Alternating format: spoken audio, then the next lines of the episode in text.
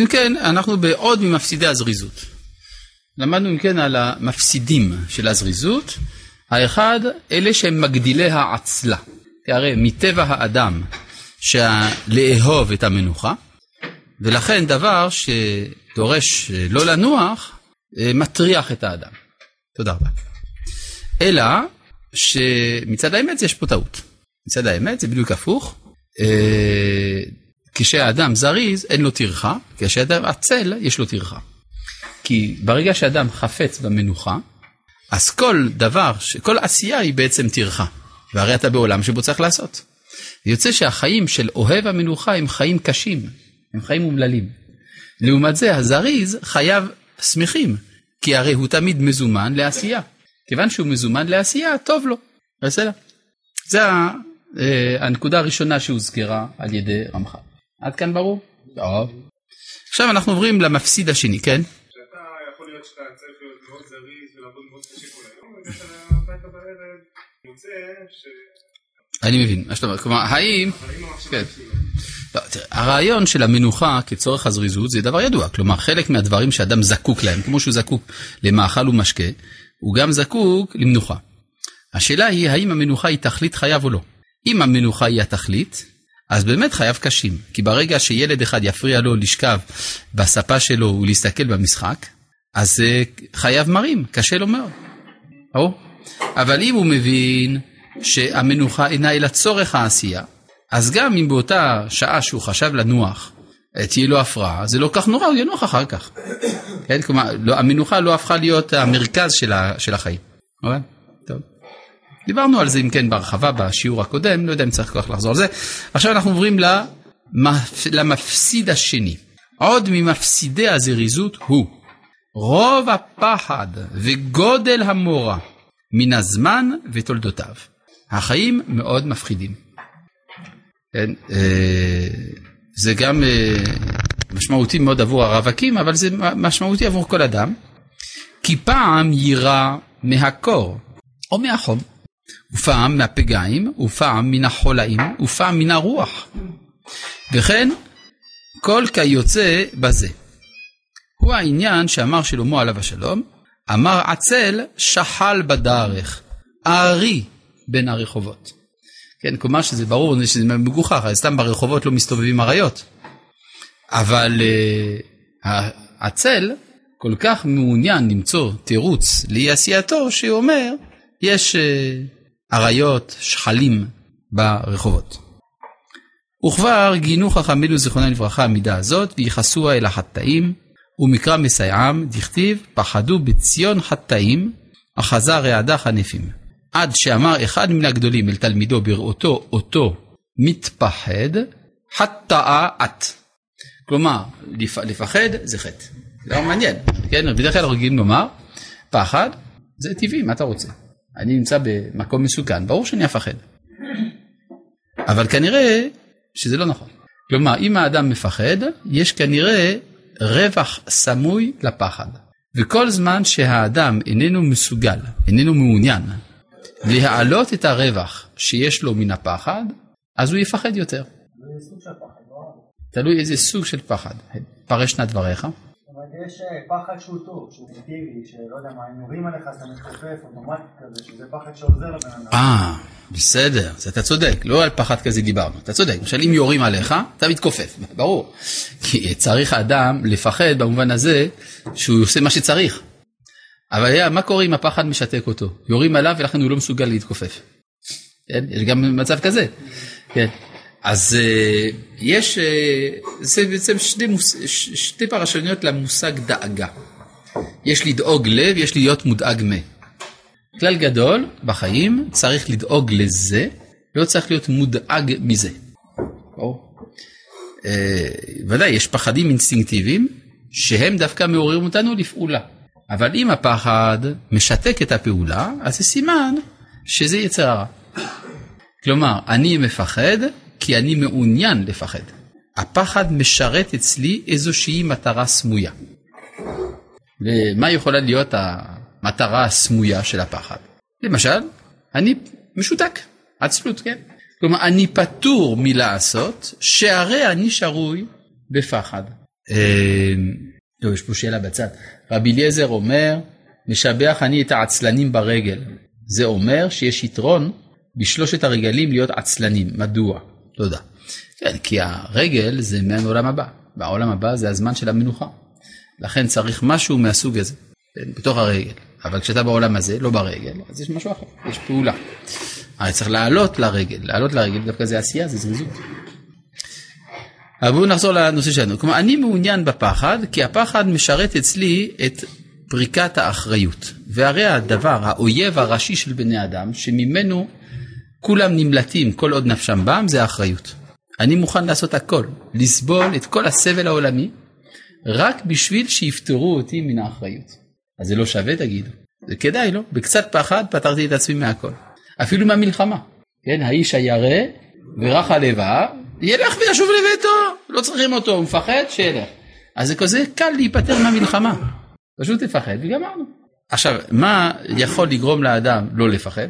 המודעות לרווח. ברגע שאדם מבין שיש לו רווח מן הפחד, הוא יכול גם להתגבר עליו.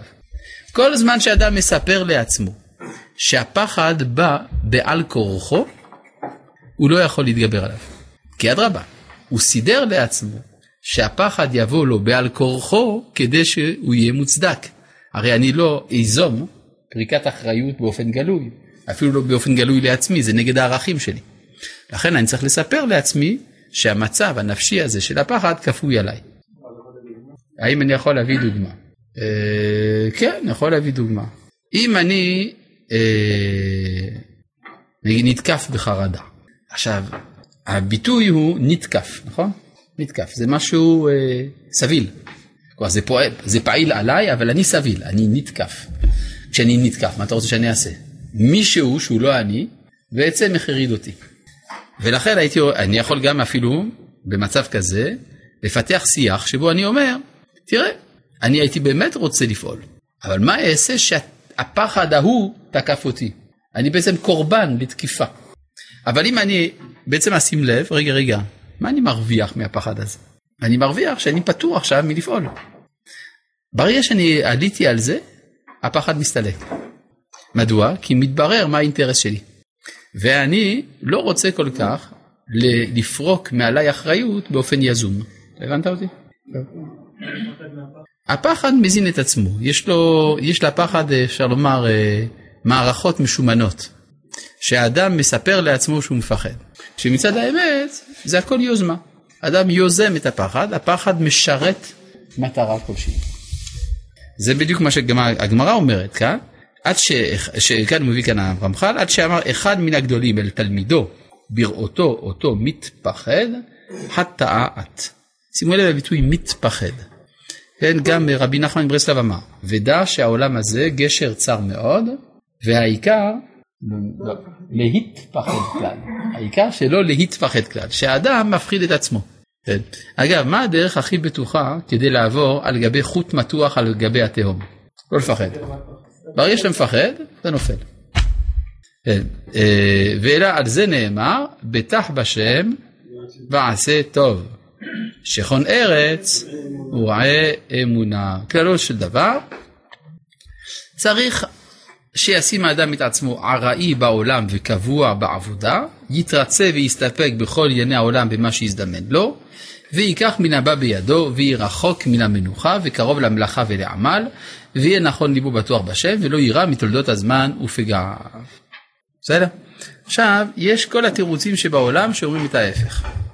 שמא תאמר, הרי מצינו שחייבו חכמים בכל מקום שישמור האדם את עצמו שמירה מעולה, ולא ישים עצמו בסכנה, אפילו הוא צדיק ובעל מעשים, ואמרו הכל בידי שמיים חוץ מצינים פחים, צינים הכוונה הצטננויות, פחים זה הכוונה מכשולים, ומקרא כתוב ונשמרתם מאוד לנפשותיכם, הרי שאין להחליט הביטחון הזה על כל פנים, ואתם אמרו אפילו לדבר מצווה, אז מה אתה מספר לי שלא צריך לפחד? הרי חכמים אמרו שאתה צריך לפחד, אתה צריך לשמור את עצמך, אל תצא להתקפה בלי סוודר, כן? מה? אשר אדם מפחד תמיד. ירא הוא ירא מן החטא. ירא מן החטא. בקיצור, אפשר למצוא את כל התירוצים שבעולם, אם רוצים בספרות הרבנית, אפשר למצוא כל מה שרוצים כדי לחזק את היצר הרע, נכון? ולומר שבעצם עדיף לא לעשות כלום, כי אם אתה עושה משהו, אתה נכנס לסכנה. עמדה סבילה כזאת. נראה אה? מה אתה אומר? זה עמדה שלילית. זה עמדה שלילית. היה גוי אחד בשם סרטר שאמר שאי נקיטת עמדה זה גם עמדה. אתה לא יכול להגיד אני פטור מלקחת עמדה. כן? זה כמו שאחד אומר אני לא יודע, הייתי מאוד רוצה להתחתן אבל לא מצאתי מי שמתאימה לי. אני לא יודע אם זה זאת או זאת ואיך אני יכול להכריע בכלל. אז מה אתה מחליט? לא, אני לא החלטתי. לא נכון, החלטת לא להחליט. כלומר המצב של אי ההחלטה, גם זה סוג של החלטה. אה, שמא תאמר, אז אם כן, יש פה כל הטריקים האלה. דע, כי יש יראה ויש יראה, יש יראה ראויה ויש יראה שוטה, יש ביטחון ויש הוללות. כי הנה, האדון ברוך הוא עשה את האדם בעל שכל נכון וסברה נכוחה, לשינהג עצמו על דרך טוב וישמר מדברים המזיקים, אשר נבראו לענוש את הרשעים. ומי שירצה שלא ינהג עצמו בדרך החוכמה ויפקיר עצמו לסכנות, הנה אין זה ביטחון אלא הוללות. והנה הוא חוטא במה שהוא עושה נגד רצון הבורא יתברך שמו, שרוצה שישמור האדם את עצמו.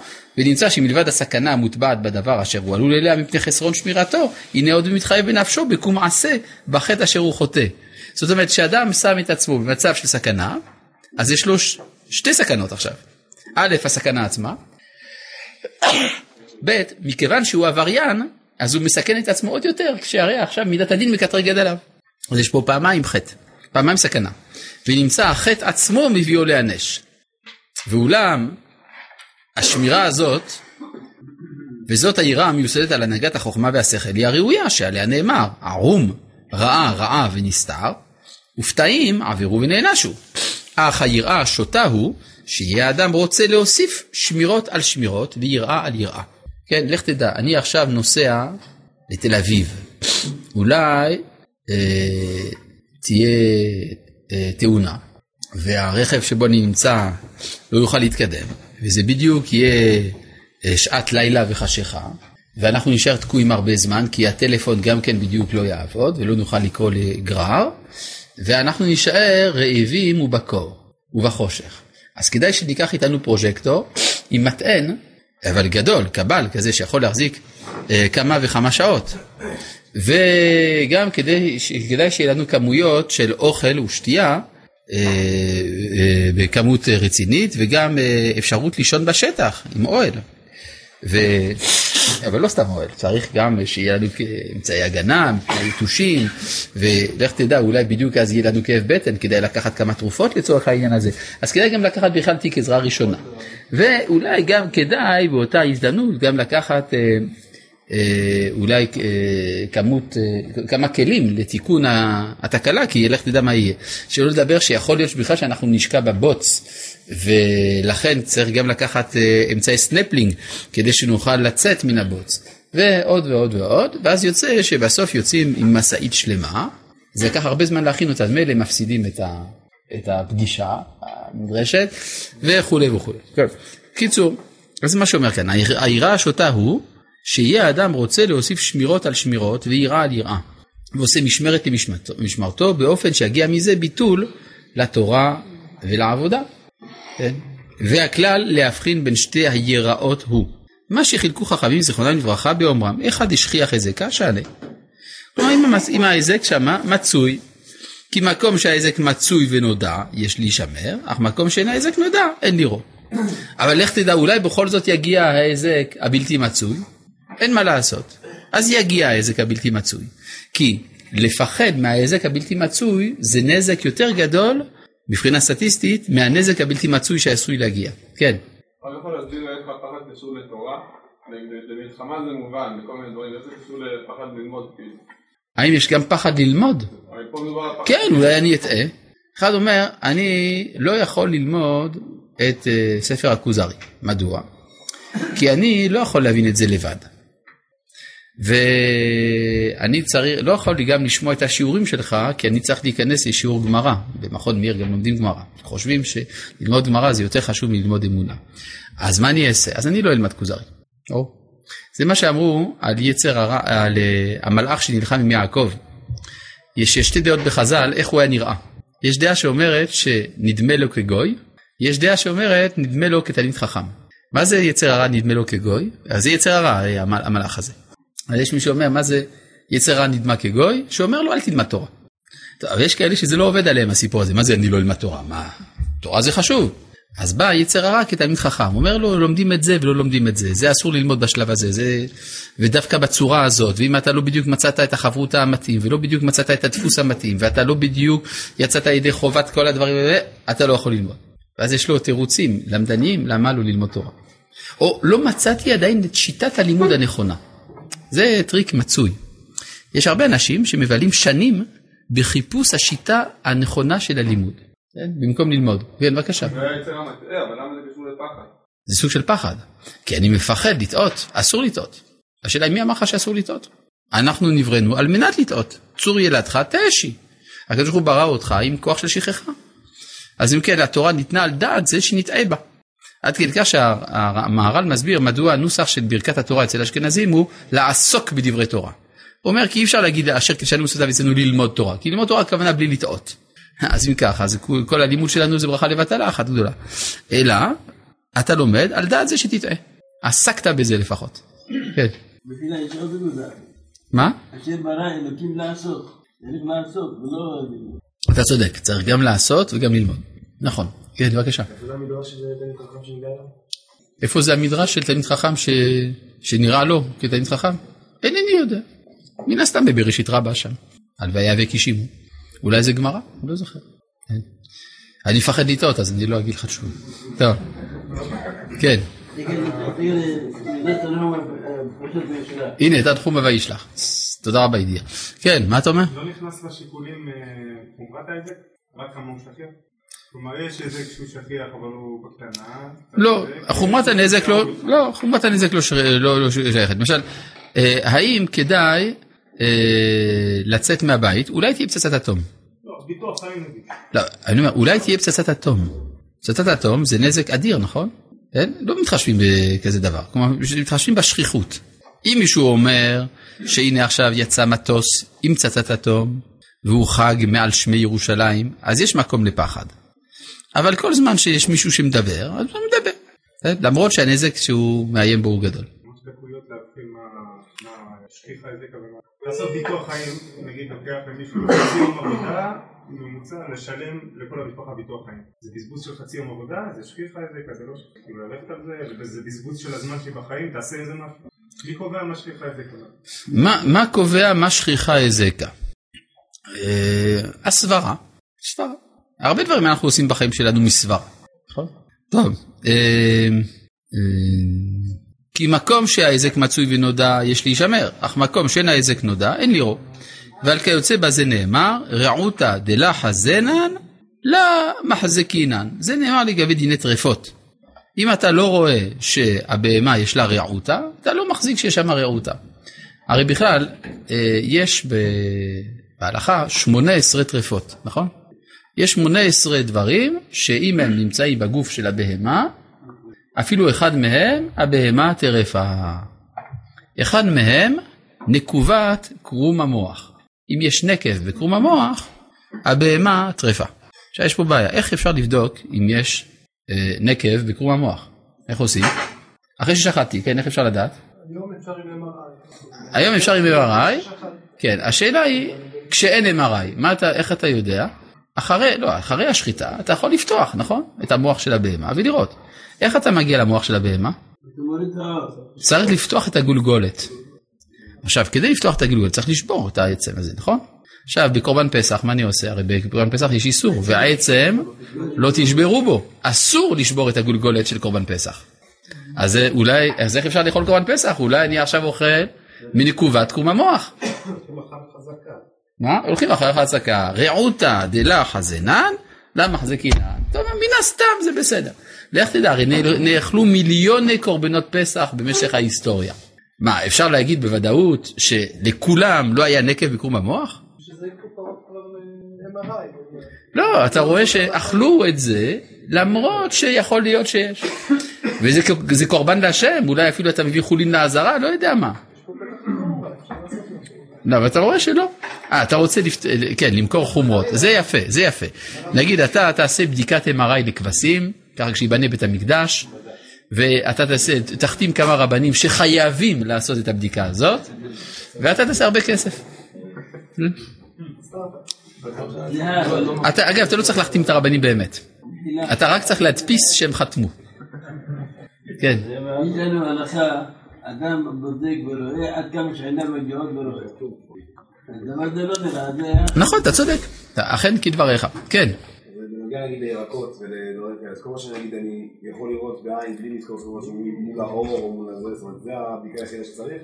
אם אתה לא יכול לראות, כן, אם זה יש מדובר על שרץ שאי אפשר לראות, אז מותר לאכול. זה דבר פשוט וידוע. אבל נמצאו כתבי יד של התורה, ששם כתוב אחרי רשימת השפן והחזיר, כתוב שם ואת הכרובית ואת התות ועוד כמה דברים כאלה. כן, כן. העלו כאן על עניין של ביטוחי חיים. כן, ביטוחי חיים. באמת, מה היחס לזה? אז זה תלוי. אם מבקשים ממך ביטוח חיים שמבקש מחצית המשכורת שלך כדי לשלם אותו, בסביר, כשאתה בסבירות נמוכה שתזדקק לזה, אז באמת זה לא שווה. אבל אם מדובר בסכום קטן ובסבירות גבוהה של פגיעה וכדומה, אז כדאי, כן? זה, זה, זה הכל עניין של כמה שכיח הנזק. בביטוח חיים, לא, אבל זה, זה ביטוח מתים, זה נכון, מה שאתה אומר. טוב.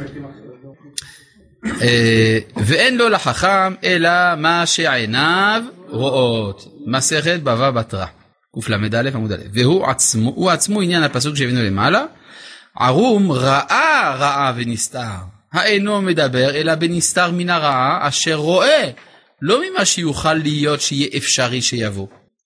והוא ממש עניין הפסוק שהזכרתי, אגב זה מעניין מאוד, אה, בזכות האמירה הזאת אנשים הקימו את מדינת ישראל. אם היית שואל למשל את הרצל, איך תפתור את כל הבעיות של המדינה? מה הוא היה עונה? לא יודע, כשנגיע, נראה. אז איך אתה לוקח על עצמך להקים מדינה שיכול להיות שתהיינה בעיות בדרך, שאתה לא תדע איך לפתור אותן? על זה היה עונה הרצל, עליו השלום, ערום ראה ראה ונסתר, אבל אם אתה לא רואה, אתה ממשיך, נכון? ככה העולם מתקדם.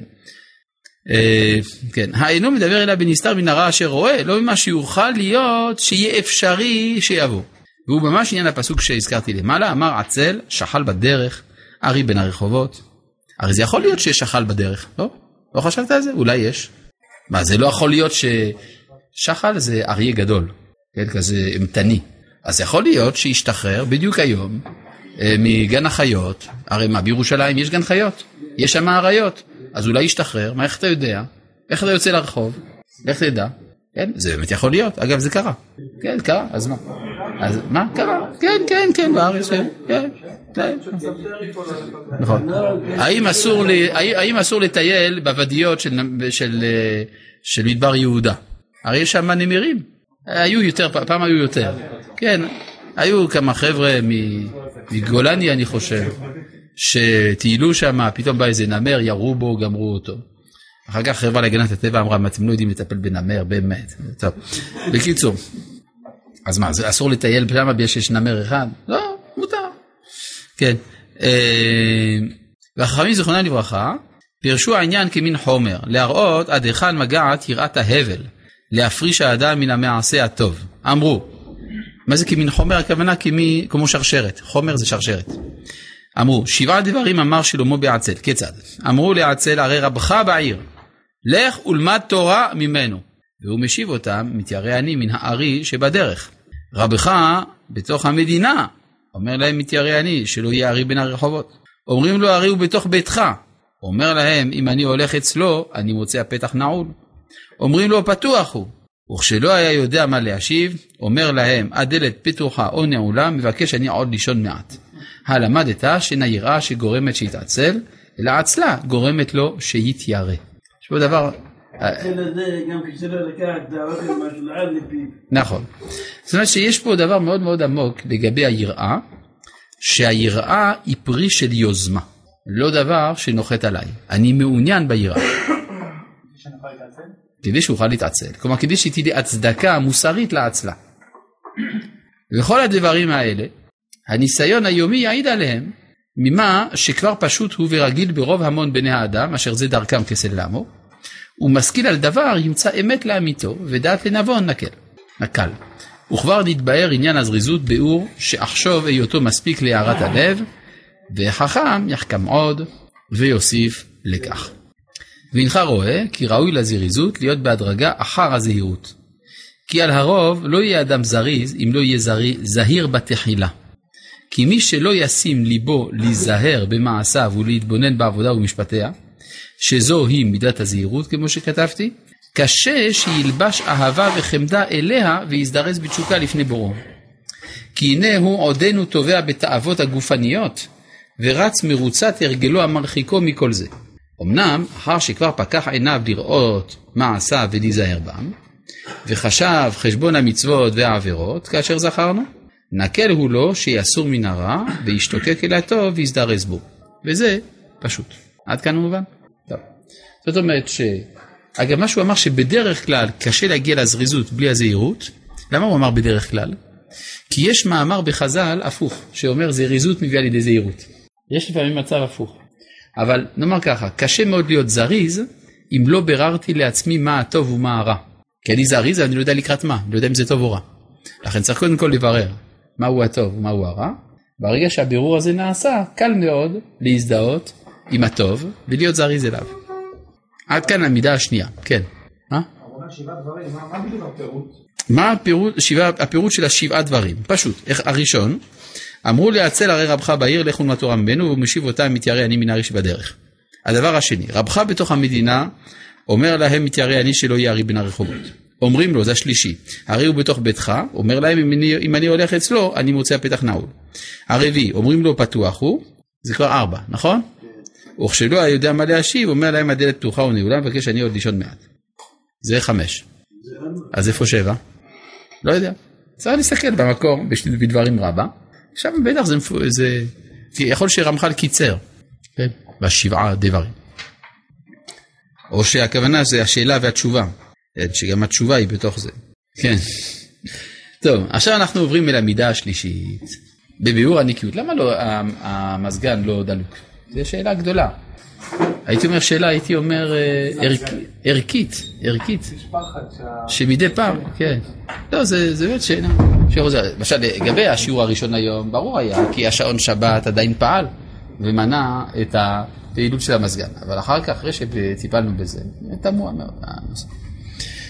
טוב, אה, אם כן, אנחנו עוברים עכשיו למידה השלישית, שהיא מידת הנקיות. מה זה נקיות? נקיות הדעת. שאדם נקי, נקי ממה? לא, לא מנקי מידות רעות. נקי כאן הכוונה שאין לו נטייה לדבר אסור. זה הגדרה של נקיות. כלומר שהוא עקר מליבו את הרצון לעשות רע. בוא נגיד יותר נכון, את הרצון למצוא סיבה לעשות רע. זה יותר מדויק. לא, יצר הרע אמרנו יש, אבל הוא לא מחפש הצדקה אידיאולוגית לרע. נכון. כן, כן, רק שנייה, רק שנייה. מה אתה?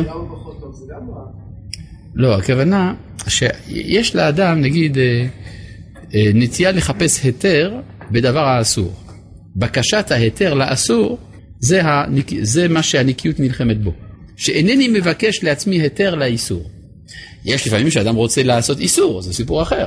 אבל הרצון למצוא הצדקה אידיאולוגית לאיסור, זה לא. כן. כאילו. אפשר להגיד, נטייה טבעית לרע ולא נטייה נפשית לרע, זו הגדרה יפה, כן? זה. זה הנקיות. זה, זה המדרגה השלישית משלושת המדרגות הנדרשות כדי להיות צדיק, בסדר? אבל זה על דרך השלילה, זה עדיין לא על דרך החיוב, אבל זה כבר שייך לתחום המחשבה, כן? כי הרי למדנו שכל המידות נכללות תחת שלושה עניינים, אהבה, יראה ומחשבה. אהבה זה בזריזות, למשל במדרגה הראשונה. האהבה של המדרגה הראשונה זה הזריזות, היראה של המדרגה הראשונה זה הזהירות, והטהרה של המחשבה במדרגה הראשונה זה הנקיות. עד כאן ברור. דברים פשוטים. מתוך כך אנחנו יכולים לצלול למעמקי הנקיות. מידת הנקיות היא היות האדם נקי לגמרי מכל מידה רע ומכל חטא, לא די ממה שהחטא בו מפורסם וגלוי, אלא גם כן ממה שהלב נפתה בו להורות היתר בדבר, שכאשר נחקור עליו באמת נמצא שלא היה ההיתר ההוא נראה לו, אלא מפני היות הלב עדיין נגוע קצת מן התאווה, כי לא טהר ממנה מכל וכול, על כן תמשכהו להקל בו. למשל, אני עובר ברחוב ואני מריח ריח של מאכל אסור שיוצא מחנות. ואני אומר לעצמי, המאכל הזה ממש טעים לי, אבל הוא אסור. אבל זה לא כל כך פשוט הדבר הזה. מה זאת אומרת אסור? זה... אם אני אגיד, אם אני הרי לא אוכל אותו, אני עלול למות ברעב, פיקוח נפש. צריך להעלות את הניצוץ שיש שם. ולך תדע, מי אמר בדיוק שזה אסור, מחפשים איזה דרכים להתיר, מה? לקדש את החול, יש הרבה, הרבה... הנקודה הזאת מזהגת אצל אישה בהיריון. נכון, נכון, נכון, נכון, בהחלט. נכון. עכשיו, אז מה שאומר כאן, שבקשת ההיתר לדבר שהוא אסור, זה פה הנקיות נכנסת. שאני צריך לברר האם הדבר שאני רוצה להקל בו זה רק בגלל שבאמת הוא מותר באופן שכלי, או שמא יש לי נטייה בנפש לחפש את ההיתר ולכן אני בסוף התרתי את האסור. פה לא מדובר, שלא נטעה, הוא לא מתכוון שראוי לאדם להחמיר במה שמותר. מה שמותר, ואתה אוסר אותו על עצמך, זה שטות. לא, זה לא עניין של כוח עד היתר עדיף. דבר שהוא מותר, הוא מותר, נקודה. כלומר, אין חסידות בלאסור את המותר. למשל, אה, אסור אה, לאכול בשר בהמה טרפה. אז כיוון שאסור לאכול בהמה טרפה, אני אאסור על עצמי גם בשר בהמה טהורה. כן? אז זה שטות, זה לא חסידות. בסדר? טוב. אך האדם אשר טהר מזה הנגע לגמרי, וניקה מכל רושם רע שמשאר את התאווה אחריה, הנה ראייתו תהיה ברורה לגמרי והבחנתו זכה, ולא תטעו החמדה לשום דבר, אלא כל מה שהוא חטא, אפילו שיהיה קל שבקלי החטאים, תכירהו שהוא רע ותרחיקהו ממנו. וכלשון הזה אמרו חכמים על השלמים, המטהרים מעשיהם טהרה רבה, שלא יהיה בהם אפילו נידוד דבר רע, נקיי הדעת שבירושלים. בבקשה. לא לא. זה משהו אחר לגמרי. בזה, זה בכלל לא הזהירות. הזהירות, אני צריך לדעת מה הטוב ומה הרע. בנקיות, אני לא מפתח את הנטייה להצדיק את הרע. משהו אחר. זה הרבה יותר דק אגב. כי בהגדרת הטוב והרע יש דברים גלויים, כן? מפורש בשולחן ערוך, זה רע, זה טוב, זה בסדר, אין בעיה. אבל יש לפעמים דברים הדקים, ששם יש מקום להטייה, אז האדם יחפש לעצמו היתר. כנגד זה מידת הנקיות. כן, בבקשה. שמעוניין את הנקיות זה רק תאווה? אין עוד גורמים כמו כבוד או של... האם מה, שמתמודדת בו הנקיות זה רק התאווה או הכבוד או משהו אחר? גם הכבוד זה סוג של תאווה. או כן. למשל הטרחה של אה, פרנסה, כל מיני דברים שמונעים... כל זה סוגי תאוות. יש תאו... כלומר אפשר להכניס תחת המילה תאווה כל היצרים כולם. כן, בבקשה. האם זה כולל גם את הגעגוע או את המחשבה אה, אני זה שאדם אוהב את הרע, הוא מתגעגע אל הרע, זה בסדר. לא רוצה צידוקים לעשות אותו. אז זה, הוא לא מחפש צידוקים. אז ההתמודדות עם זה שאני רוצה את הרע, זה בזהירות. הנקיות לא עוסקת בשאלה הזאת. הנקיות עוסקת במשהו אחר. בנטייה שלי להצדיק את הרע. זה הכל. כן. מה זה אומר רושם רע? מאיזה בחינה שה- שהרושם רע שההצהרה איפה אתה רואה את המילה רושם? כל רושם זה הכוונה, אה, רושם, מה הבעיה? כאילו כאילו... לא, רושם הכוונה שריד. שריד. כאילו? אה, כי אז אני לא אובייקטיבי. ברגע שיש לי רשמים של התאווה, זה פוגע באובייקטיביות שלי. כאילו... מהתאווה עצמה, כאילו מה... כן. שלי למשהו. נכון. והנך רואה, הנה עכשיו, השאלה שלך היא בהחלט ב- השאלה שרמח"ל מתמודד איתה כאן. ההפרש שבין הזהיר והנקי, אף על פי שקרובים הם זה לזה בעניינם. הזהיר הוא הנזהר במעשיו ורואה שלא יחטא במה שכבר נודע לו מפורסם אצל הכל היותו חטא. אמנם עדיין איננו אדון בעצמו, שלא יימשך ליבו מן התאווה הטבעית, שלא תטעו להראות לו היתרים.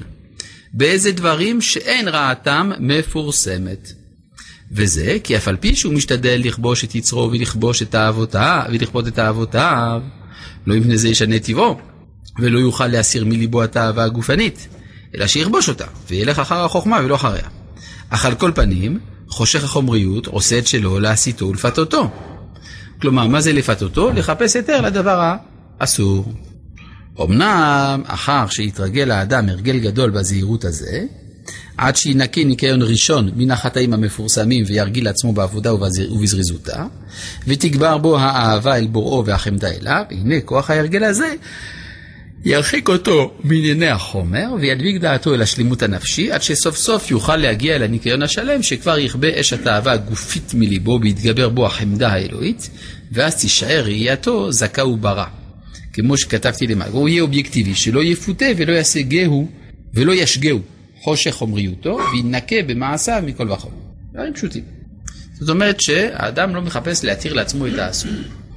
זה כמו שלמשל אומרים, תראה, אם זה בשביל להרוויח, אז זה מותר. כן? אמנם זה אסור, אבל זה בשביל, אם זה בשביל לעשות כסף, זה בסדר, נכון? אה, אמנם אסור לשקר, אבל אם זה בשביל להסתדר בחיים, אז זה מותר. יש אמירות כאלה, נכון? זה בשביל להסתדר, נו, באמת. אי אפשר בעולם הזה להסתדר בלי זה. אז זה מותר.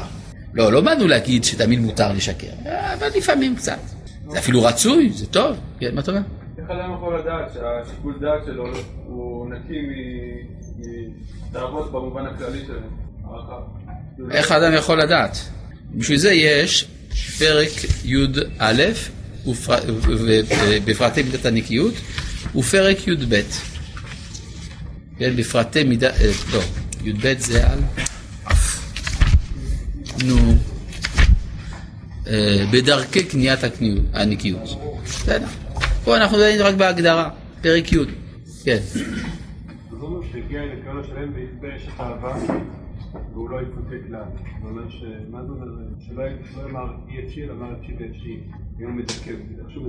לא, לא יפותה כלל לעשות הרע. לא שלא יפותה כלל מצד התאוות שלו. כלומר, אדם שאין לו תאווה זה אדם חולה. ברור שאדם צריך שתהיה לו תאווה. אבל לא צריך, ש... לא צריך שתהיה לו תאווה לעשות איסור. מבין? כלומר, לעשות את העבירה כעבירה. אה, אה, בין הנקיות לזהירות אתה מתכוון. כן, הזהירות זה שהאדם נזהר, מנקה את עצמו מלעשות דברים שרעתם גלויה ומפורסמת.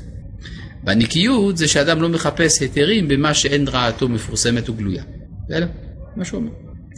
והנה על מידה זו, היה דוד שמח בעצמו ואומר, ארחץ בניקיון כפיי ואסובבה את מזבחך השם, כי באמת רק מי שינקה לגמרי מכל נדנות חטא ועוון הוא הראוי לראות את פני המלך השם, כי זולת זה אין לו אלא לבוש ולהיקלע מלפניו. וכמאמר עזרא הסופר, אלוהי בושתי ונכלמתי להרים מאלוהי פניי אליך. כן, החטא מעכב את הפנים אל פנים. שלום. והרי חכמינו החמירו באיסור אכילת עוף בחלב, למרות שמן התורה מותר הדבר. מה ההבדל אם כן בחומרות השונות? תודה. תשובה.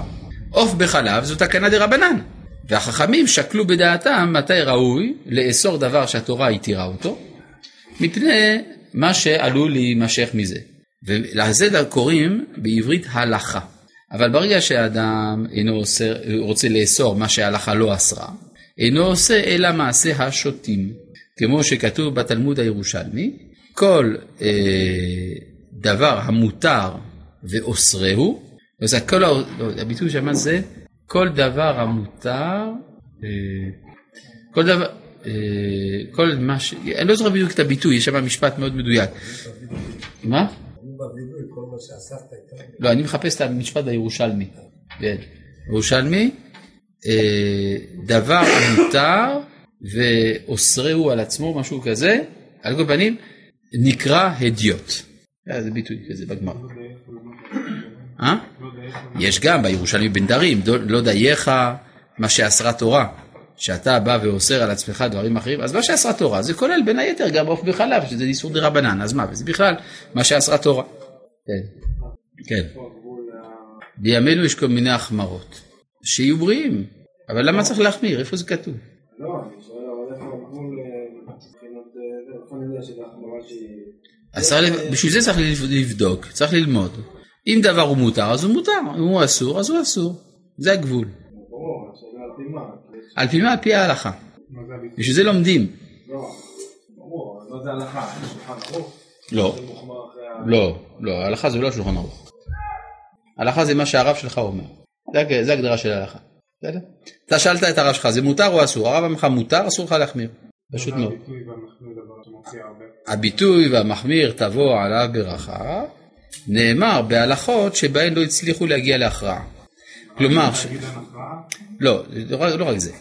הכוונה בהלכות שבהן הפוסק מוכרח להתיר, בגלל שכללי ההלכה מחייבים אותו להתיר, למרות שהסברה לאסור אה, בעלת משקל כבד היא. היא. ולכן אמרו, אף על פי שאין בידינו לאסור, במקרה הזה המחמיר תבוא עליו ברכה. כלומר, הביטוי המחמיר עליו ברכה נאמר בהלכות שנאמר עליהם הדבר הזה. זה לא הנחיה כללית בחיים, שזה טוב להחמיר, המחמיר תבוא עליו ברכה. זה שטויות הדבר הזה. כן? כלומר, איך אומר הרב קוק בשאלות ותשובות אורך משפט? שבדבר שההיתר ברור, המחמיר, אין, אין, אה, ומי שיבוא לאסור את הדבר המותר, אין זו חסידות כלל. הרב, אז למה נאמר כוח ביתר העדיף? אני לא מבין את הקושייה. הכוח להתיר, להתיר, לשים גדרות זה קל, להגיד לאדם בכל זה קל. אז זה לא תורת חיים, אתה סוגר את האדם. כוח זה יתר העדיף, לא? אני לא מבין מדוע הביטוי את כוח דהיתרא עדיף הוא מקשה על מה שאני אמרתי. לא מבין. הרב אומר שכאילו במקום שחכמים הסתפקו, אמרו שהמחמיר אשריו. אה, אז הרב פוסק כבית שמאי וכבית הלל. אני מבין את השאלה שלך. אתה אומר, איך יכול להיות שבכלל יש מקומות שאמרו, המחמיר תבוא עליו ברכה, הלא כוח דהיתרא עדיף, אבל לא היה לו כוח. זה הכוונה, לא היה לו כוח. אגב, תשים לב שהביטוי המחמיר תבוא עליו ברכה לא מופיע אצל הקדמונים, בכלל. המקום הראשון שבו זה מופיע זה בטור. בטור, כן. הוא הראשון שהשתמש בביטוי הזה. כן? כלומר, ככל שהדורות הולכים ומתרחקים מהמקור, כוח ההכרעה הולך ונחלש. ולכן, יש אה, הביט- ההתרבות של הביטוי הזה, המחמיר תבוא עליו בברכה. זה לא שזה דבר טוב. יש מקום אחד במסכת נדרים, כתוב שרבי עקיבא היה הוכח בזה להחמיר. כלומר, יש איזה הלכה אחת בדיני נדרים שרבי עקיבא לא הצליח להכריע, וכתוב שהוא היה הוכח להחמיר. זה מקרה יחיד כמעט, אני חושב, בתלמוד. מה? עכשיו הוא החליט לה. חוכך. הופך זה חושב. כלומר, לא ברור לו. זה כלומר, המפרשים מסבירים מה זה חוכך, מחכך שפתיו זו בזו. ככה, כן, רבי עקיבא. חוכך, מכאן שרבי עקיבא היו שפתיים. אה, איפה אנחנו? לא שלו... מה זה רבנים שמחמירים? ככה אתה שואל. לא, מה איתם? אז אני אסביר, יש פה טעות בהבנה. רב לא מחמיר. רב לא מחמיר. רב סובר שהדבר אסור, זה הכל.